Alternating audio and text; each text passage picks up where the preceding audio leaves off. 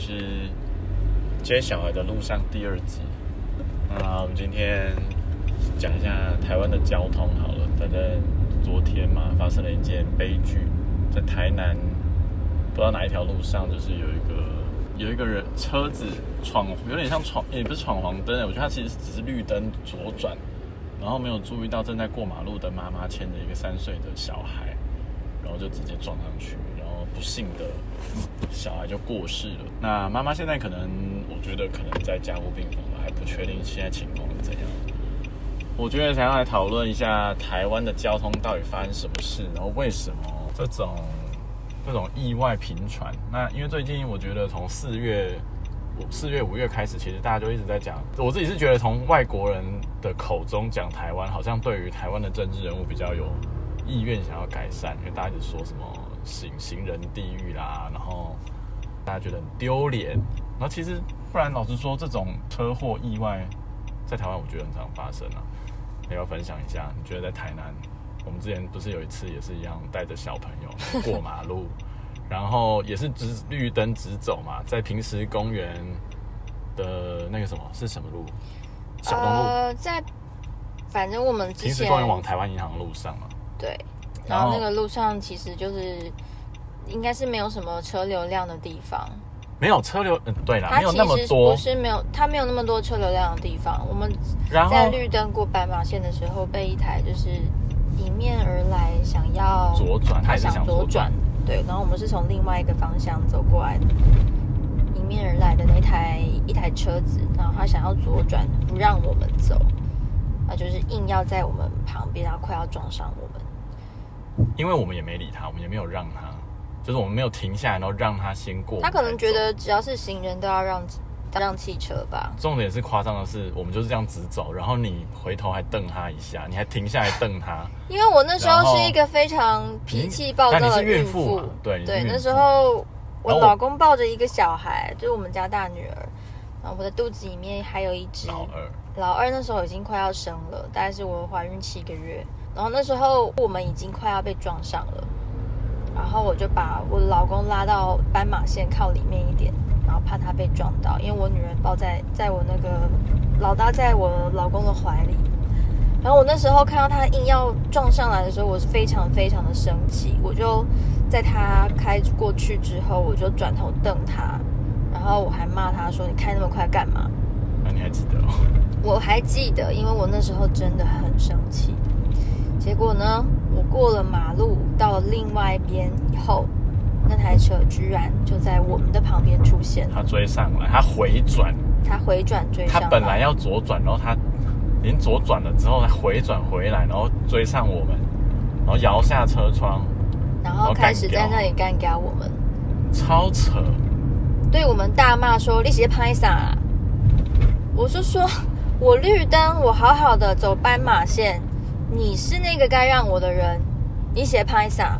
我是孕妇哎，然后反正我那时候就是直接开大绝，我就是孕妇，你想怎么样？因为我那时候就真的是绿灯走斑马线，我好好遵守交通规则，是你没有遵守交通规则，凭什么你来骂我？然后他旁边还坐了一个副驾坐了一个女生，他们其实后座也坐了一个人，后座有坐人吗？我记得是，我记得是。都有后前后座都有坐，然后有里面有一个女生，我记得至少有一个女生。总之那个人就是一直在凶我，然后一副要就是把一副要下来要跟我输赢。啊，那时候我老公没有说什么，就你没有说什么话，我觉得是对的，因为你如果说了什么话的话，那你可能被打的就是你。老实说，我觉得他如果要对我动手的话，那也是蛮过分的。因为我知道他应该不会对我动手，毕竟我是个孕妇，我肚子大的跟什么一样，应该明眼人都看得出来。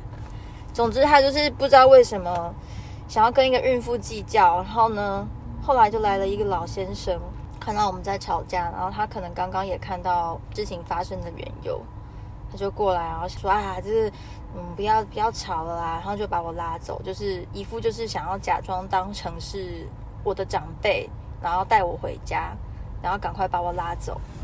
不愧是台南，对，就是就是在在交通混乱的同时，还有一些 还有一些人展现他的人情味。对对对。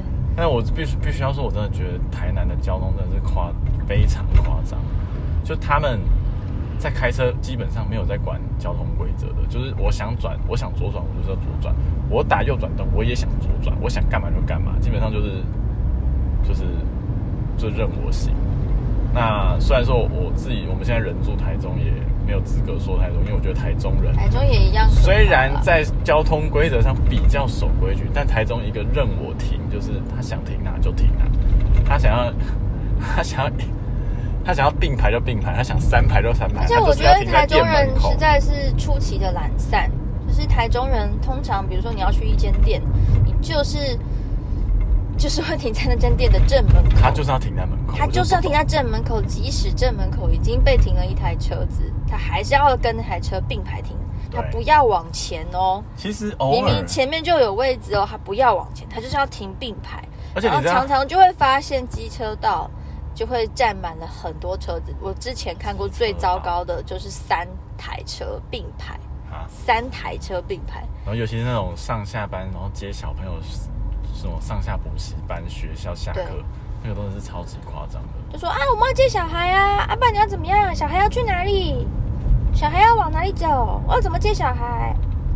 对，没错，你的方便，然后会让行人跟机车骑士会造成非常大的危险。反正我觉得台中人的底线就是，我觉得我有留路给你走，就是已经是这是我最大的那个了，就我最多我就已经够了，我已经做的够多了。